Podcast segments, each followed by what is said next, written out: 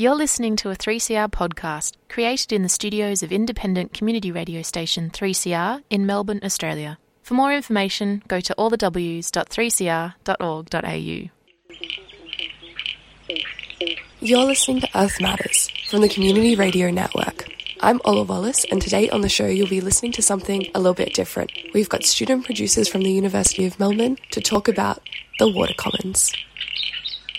We respectfully acknowledge the traditional owners of the land we are recording on, the Wurundjeri, Woiwurrung and Bunurong Boon Wurrung peoples of the Eastern Kulin Nations, and pay respect to their elders past, present and emerging. Before we proceed with today's episode, we want to issue a trigger warning to our listeners.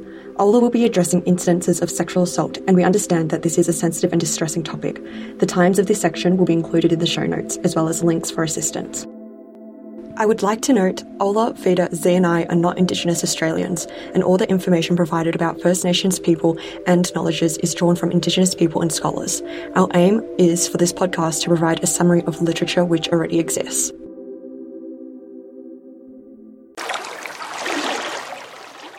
Hello, and welcome to our discussion of the tragedy of the water commons. My name's Vida, and today I'm joined in the studio by my co producers Zi. Hello. Bree. Hi, this is Bree. And Ola. Hey, this is Ola.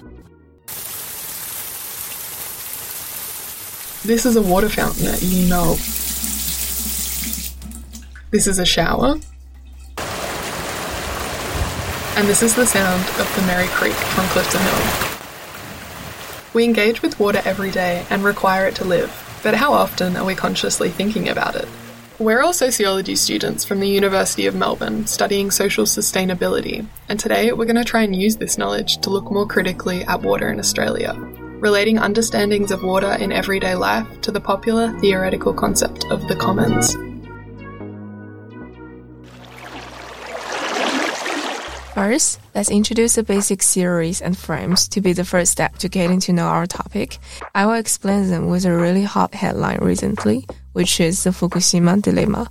Tragedy of commons. Through the definition from the Dictionary of Sociology, as a social material assemblage, commons is associated with human groups as viewed in certain ways and for various within the community. The tragedy of commons, first popularized by Garrett Hardin in 1968, describes a scenario where shared resources are overused and depleted due to individual self-interest. Yeah, I mean, do you think that capitalism and the commons are compatible at all? Capitalism is actually the opposite of communism. Capitalism is based on the competition nature of market. Wow, so in a system where everything is commodified for market competition, all common environmental resources have to be privatized and exploited for profit. Japanese order nuclear waste.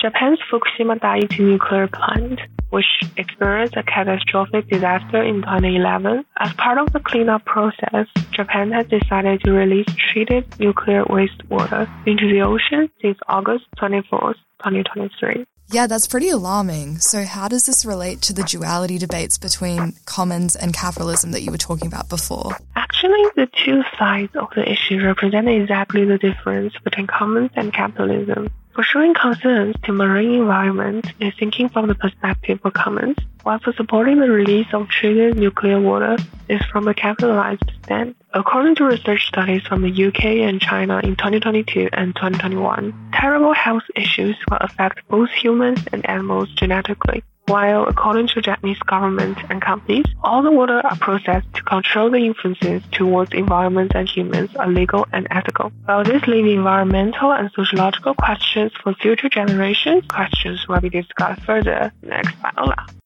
Thanks, C. It's scary the effects that water privatization can have on our environment. But from our comfy Aussie homes, it can be hard to conceptualize the daily water struggles of people living in the global south. And the people hit most hard are usually women. What if your reality was to walk for eight hours a day, every day, with the burden of kilos of water weight to carry for your family? So, this is the grim reality for over a billion women around the globe in developing nations. In over two thirds of households worldwide, it's actually young women who are traditionally the primary water collectors, according to the UN. So, we can take a look at a case study by McFarlane and Desai of low caste Dalit women in the slums of Mumbai to really show how water privatization has both a compounding racial and gendered effect. Since the 90s, Mumbai's water has been sold to big name Western drinks manufacturers like Coca Cola, so India can compete economically with the West, which is an unfortunate result of colonization and the globalization of capitalism. But it's come at a pretty big cost. The resulting water shortages and contamination from these drinks manufacturing plants have meant that women in the slums are now paying 40 rupee on water a day, where monthly family earnings are only around 5,000 rupee. This has caused a lot of women to set up illegal water piping systems towards informal settlements on the outskirts of Mumbai. The status of these communities as quote unquote illegal is a very deliberate ploy by Western drink companies as well as the Indian government to delegitimize poor communities and justify taking away a very basic need the right to water, a life sustaining resource. In situations like these, women are forced to choose between paying for vital medications for children and paying for drinking water. Women who have caring obligations can't work more or abandon families to seek asylum, unlike their male counterparts. Decolonial theorist Achille Mbembe posits that marginalized bodies living in such conditions are essentially living in a state of what he refers to as bare life, where they function on a daily basis with purely the aim of physical survival. So in 2010, when the Indian government cut these illegal pipes, this was an act of violence, subjecting these marginalized female bodies to the power of death to simply increase the profit margins of big commercial companies. True, but I also might ask how decolonial theory applies to women in this situation, and how does it relate to feminist theory at all? Yeah, that's a really good question, Vida. Well, firstly, while Mbembe notes that sexuality is linked to violence, black feminism has called out how he invisibilizes gendered forms of violence. Women's inability to access water also means they can't access sanitation and, as a result, express their femininity. So, to give you an example, the Dalit women from those illegal communities we spoke about before, they have to travel in groups to landfill locations in order to just relieve themselves um, due to a lack of water for toilets and other hygiene facilities. These trips strip the women of their humanity and dignity because they're tied to their own bodily secretions in this way, and they're not even able to access the luxury of privacy because they face the possibility of rape and murder from men that wait at these areas if they go alone to relieve themselves. So they have to go in large groups in a lot of cases, women strategically starve and even dehydrate themselves so as not to risk this gendered violence at night if they have the urge to urinate. So it's pretty clear that the unequal distribution of water can be powerfully felt along these gendered lines.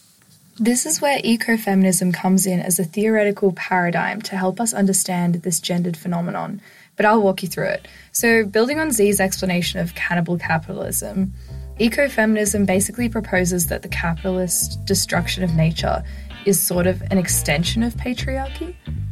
Yeah, that is a really interesting point that links directly to mine, actually. Yeah, so it might seem like it's a leap, but there has long been a masculine ideal of being able to tame and control Mother Nature, which is continually represented as feminine in Western symbolism. Theorist Franke Wilmer even describes patriarchy as a meta narrative of domination, which is a useful way of looking at how patriarchy lays the foundation for the beliefs that lead to the capitalist uncommoning of water. But it's because of all of their closeness to everyday sustainable practices that it's imperative that these women from the global south are included as experts in environmental policy. And that's what these ecofeminists have noted. I feel like we talk about theory a lot, but what are some real world examples of grassroots women's approaches to water sustainability that have actually worked? Yeah, you're so right, Vida. It can get pretty easy to get bogged down in the theories. I can give you one example. So, there was a recent case study um, of the implementation of fog catchers in the northern mountains of Morocco. So, these fog catchers are some incredible net tarps that trap drops of water from the fog that blows across these mountains. With climate change increasing temperatures in that area by 1.8 degrees yearly, they really needed a rapid solution. The water from these nets is fed through a piping system towards traditional Berber villages. The whole initiative was set up by a female Moroccan anthropologist, Dr. Jamila Barak. This was after the anthropologist noticed that traditional Berber women were walking upwards of a marathon daily to acquire water. This initiative was inspired by ancient indigenous fog catching practices around the globe, such as from Oman and South America, thereby recentering and uplifting female indigenous knowledge with technology. The implementation of an education program on how to use the nets meant women could have agency and learn how they and the whole community could sustain themselves for years to come. And through the consulting with the women of the community in every step of the process, Barak ensured that the water could be distributed in the most sustainable way. Berber women now have an extra four to five hours a day, and they can spend that with their children and even earning money, which was a privilege they didn't have before. They were also able to use water for vital hygiene practices that have improved health and restored a sense of womanhood. This project was therefore not only highly sustainable, but empowering to these rural women in the global south by putting their needs first. Importantly, ecofeminism must be applied to these successful cases in a reflexive way that acknowledges Spivak's theory of the subaltern as well, to create a bottom up approach to solving the problem, rather than viewing these women as having one collective knowledge and identity. It's only by giving these women a voice and a seat at the table that we'll see real positive change in the commoning of water. If you've just tuned in, you're listening to me, Ola Wallis, talking about ecofeminism in relation to water. You're listening to Earth Matters on the Community Radio Network. Coming up next is student producer Brionie Young, who will be discussing Indigenous epistemologies in relation to the commoning of water. Honestly, shared resources like water sounds like a utopian dream under a capitalist society. However, the commons water did exist and was sustained through First Nation peoples' epistemologies and ontologies. Looking at the Murray Darling River Basin, it is one of the largest and most vital river systems in Australia, which spans multiple states. For generations, First Nations people maintained and continue to maintain a deep connection with the river. The river provided life, and in turn, it was nurtured and cherished. This relationship is beautifully summarised by a Yorta Yorta woman, Monica Morgan. We have always been and will always be the first people of this land. We belong to it, and the water that flows through our country is as the blood that flows through our veins. Our bodies are formed from the country, and it remains tied to its rhythms. This epistemological approach has allowed First Nations people to exist in symbiosis with the land for over 65,000 years till present day. Furthermore, the practice of songlines has fundamentally assisted with this continuous way of living and is an integral part of Indigenous land management and the existence of the water commons. Margo Neale explains songlines connected sites of knowledge embodied in the features of the land. It is along these routes that people travelled to learn from country. Songlines are foundational to our being, to what we know and how we know it, and when we know it. They are our knowledge system, our library, our archive. So, could you explain what led to the tragedy of common water in Australia then? While we can't cover all the reasons in one episode, the genocide of First Nations people at the hands of colonial settlers is nothing short of tragic and deeply disturbing. Expanding on this violence, colonialism is also culpable for the genocide of epistemologies, or epistemicides a strategic tool of colonialism that has led to the degradation of the land and consequently the uncommoning of water. To understand this process, it's crucial to recognise how knowledge outside of a Western framework has been treated. White supremacy is sustained and maintained through the enforcement of racial hierarchies, which is the primary support system for colonialism. This social stratification of people can be assessed through the concept of Orientalism, in which colonial powers positioned themselves as dynamic and progressive and flexible. In contrast, everyone beyond the confines of whiteness was seen as primitive and static. And as applied to First Nations people by Bain Attwood, the Australian construction of the self is based on the Aboriginal other. This underscores how the construction of identity for Indigenous people was shaped by these deeply entrenched racist logics, which galvanised the process of degrading or erasing the existence, belief systems, values, knowledge, and the land of Indigenous people. Tuhiwai Smith states, Knowledge was there to be discovered, extracted, stolen, or raised, an active effort to destroy epistemologies to benefit colonisers. Thus, the uncommoning of water resources is a repercussion of these racist logics that is intertwined with the capitalist agenda. This process and outcome has been produced and reproduced, becoming organised and systematic under white supremacy and capitalism. In 1823, Edward Page remarked, When we first came here, I started a vegetable garden. The soil dug like ashes. Nowadays, a common spade would be useless. In 1901, James Cotton wrote, The ground was soft, spongy, and absorbent. Gradual deterioration of the country caused by stock has transformed the land from its original soft, spongy, absorbent nature to a hard clay surface. These accounts demonstrate an admittance to the way in which colonialism is directly linked to the tragedy of the commons and the destruction of the land. This destruction has not only devastated Indigenous people's ways of living, but has also led to the corruption of colonisers' quality of life, despite claims of superiority. Let's not give colonisers too much space though. Moving on, to continue Ola's sentiment in celebrating, uplifting, and shining the light on traditionally marginalised voices in white Australia, I'm going to share a case in which songlines have been practiced in the present century. In 2010, Australia was gripped by an unrelenting, decade long drought, affecting everyone from rural farmers to urban dwellers. The Murray Darling Basin waters was at an all time low. Uncle Major Sumner, an elder and lawkeeper of the Ngarrindjeri people, the traditional custodians of the land and rivers, emphasized the importance of reconnecting culture and earth. He stated, just as the human body needs blood, the rivers and wetlands need water. Uncle Major Sumner undertook the revival of Ringbalin, an ancient ceremonial dance and song journey that spanned an extensive length of the river, from the headwaters of the River Darling in Queensland to the Gulwamu Nation dancers from various nations came together to embark on an epic 2,000 kilometre voyage. Ngemba elder Paul Gordon expressed the unity of people mirrors the flow of water. The resonance of their dance and songs had a profound impact of the land, on the land. Dark clouds gathered and rain poured down, marking the largest recorded rainfalls in years. This inspiring story reminds us of the wisdom of Indigenous communities and the deep connection they hold with the land. Rejuvenating nature goes hand in hand with revitalizing culture and spirit. As described by Elder Major Sumner, the rain followed our path, sweeping across the land. This was a remarkable journey of reconnection and transformation, driven by the profound insights and wisdoms of Indigenous people. Restoring water to the Murray Darling Basin is not just an environmental necessity, but a spiritual and cultural revival. So, what do you think might be a way forward in re establishing the commons?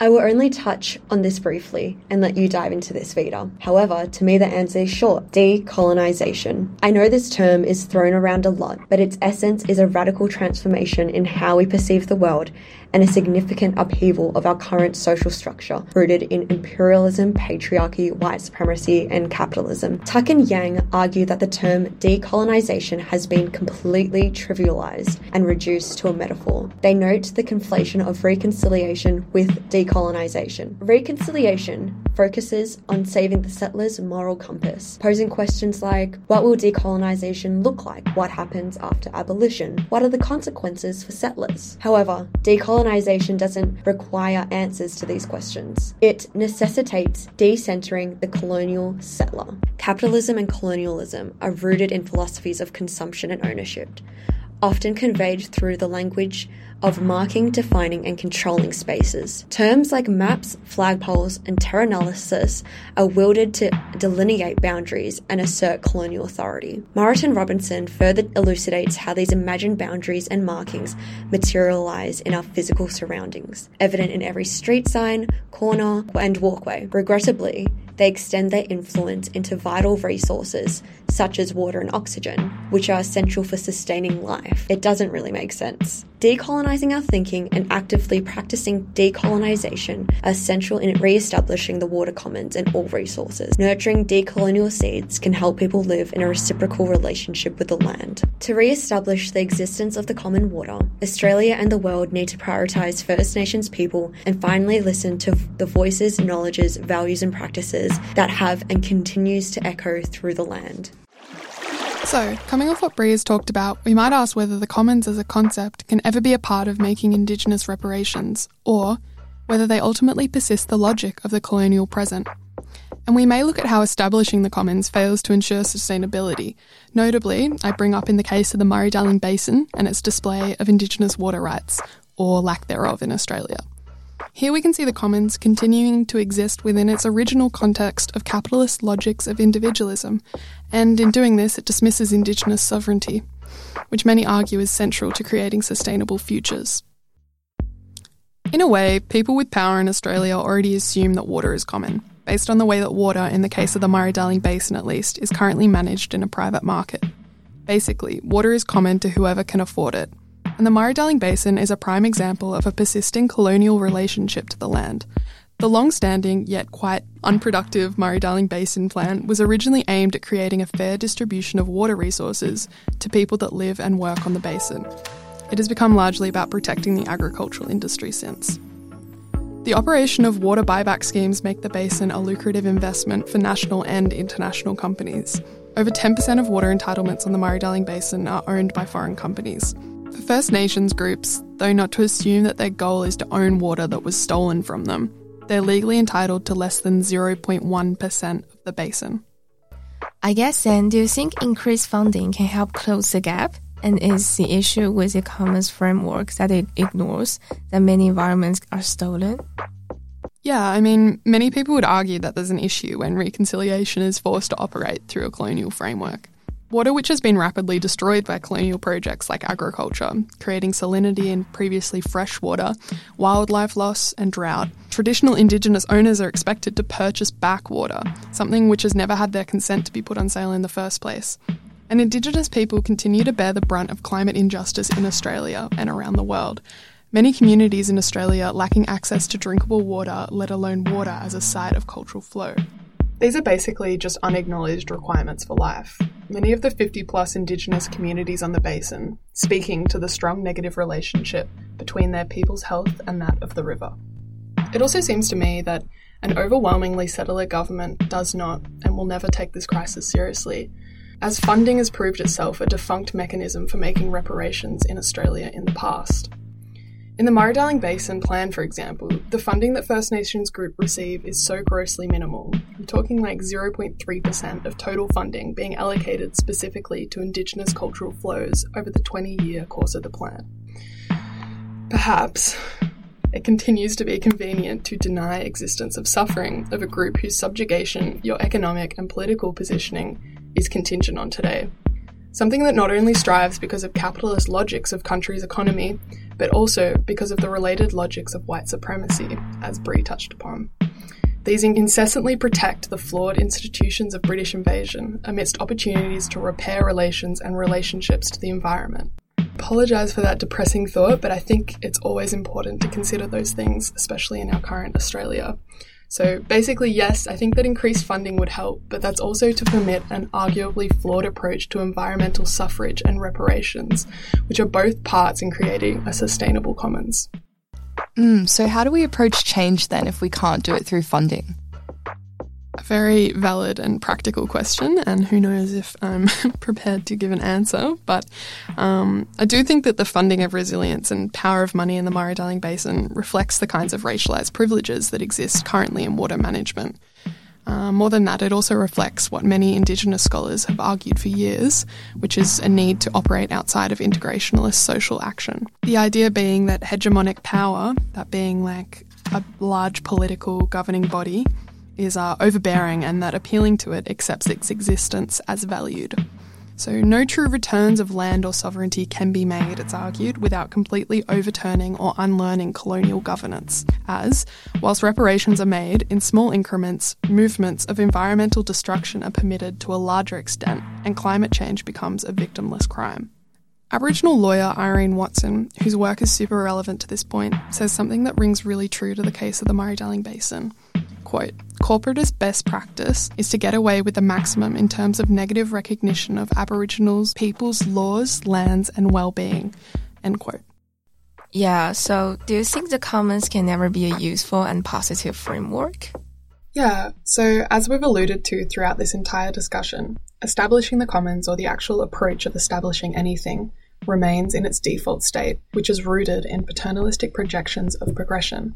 As is the case of the Murray Darling Basin Plan, the idea of progression is ultimately concerned, it seems, with best economic outcome. As is generally the answer in most sociological discussions, it requires an ideological shift, amongst other changes. Indigenous scholars like Brad Moggridge, Irene Watson, Linda Tuhiwai Smith, and Aileen Moreton-Robinson, to name a few prominent voices, stress that if we're not returning Indigenous law, then we're permitting genocide by denying cultural exchange and self fulfillment. Self fulfillment being a point which I recognise will always be ironic coming from a settler speaker. Regardless, it's pretty obvious that the current process of commoning, which is exemplified by the Murray Darling Basin Plan, emphasises resource management over the essential establishment of water as a shared human right. This approach risks perpetuating the colonial legacy of aqua nullius, or no man's water, in Australia. Therefore, I say to create a sustainable future for Australia, we must not only view the commons as another Western ideology capable of saving the basin. There's irony and violence in this. Things like the UN's 1987 Brundtland Report and Garrett Hardin's 1968 Tragedy of the Commons are viewed as pivotal moments in climate justice history. How Indigenous peoples can see their evidently sustainable, millennia old law and relationship to the land be violently disavowed, ignored, and now, in the past 50 years or less, be appropriated by settler governance because it's now starting to encroach on their life is the true colonial present. Western logic prioritizes a certain truth, and with it, an extractive relationship to the water, which has evidently brought it to crisis. That's why I'm skeptical of the Commons framework. Our answer has always been an increased respect, reconciliation, and greater listening to First Nations voice and law. It's just a shame that the path to get here has been so heavily fraught with a persistent colonial present in Australia. While we may have exposed some of the sad realities of social inequality and its relationship to water, it's equally as important to value the people who are trying to change this and do not have the luxury of pessimism. Moving forward, we may try to look more critically at how water management prioritizes certain lives and logics, and the question we leave you with is What lives do we value? Water management reflects part of our answer to this, so how can we bring this to the forefront whilst also trying to balance out our current needs? How can we empower all people worldwide in the access to equitable water resources and advance our water management practices for a sustainable future? You've been listening to The Tragedy of the Water Commons with Zi, Ola, Bree, and Vida. Today we spoke about water using global and Australian case studies to provide a sociological perspective on the topic. All references and further information are included in the show notes. This podcast was produced at the University of Melbourne Parkville campus on the land of the Wurundjeri Woi Wurrung and Bunurong Boon Wurrung peoples and was supported by 3CR Community Radio in Fitzroy and the University of Melbourne's Sociology Department.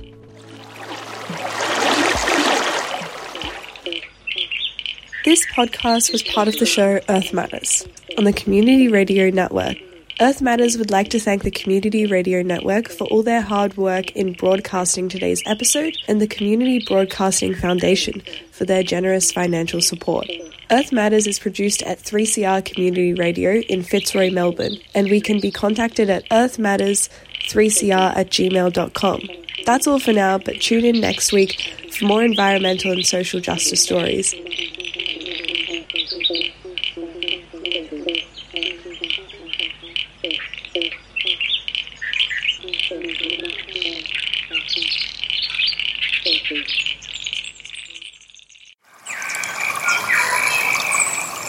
Wildlife Victoria is a non profit wildlife emergency response service dedicated to helping wildlife in need across Victoria.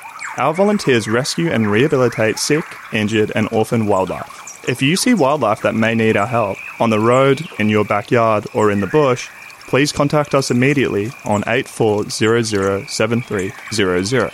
That's 84007300.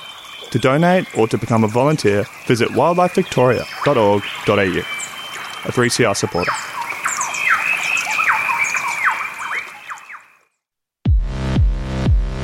And even subtropical rainforests that don't usually burn, we're actually on fire.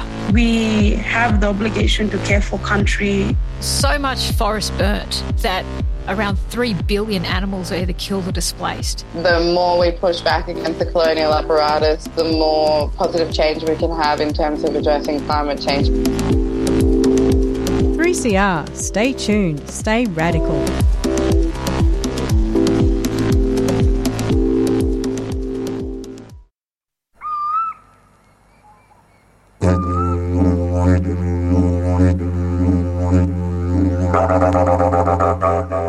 Tune in to Billabong Beats Tuesdays at 11am with me, Gavin Moore, giving a voice to both Western Kulin and Kulin First Nations peoples. Join me to talk about philosophy and dreamtime stories surrounding the waterhole, the sacred fire, the land, the plants and animals. Billabong Beats, 11am Tuesdays on 3CR.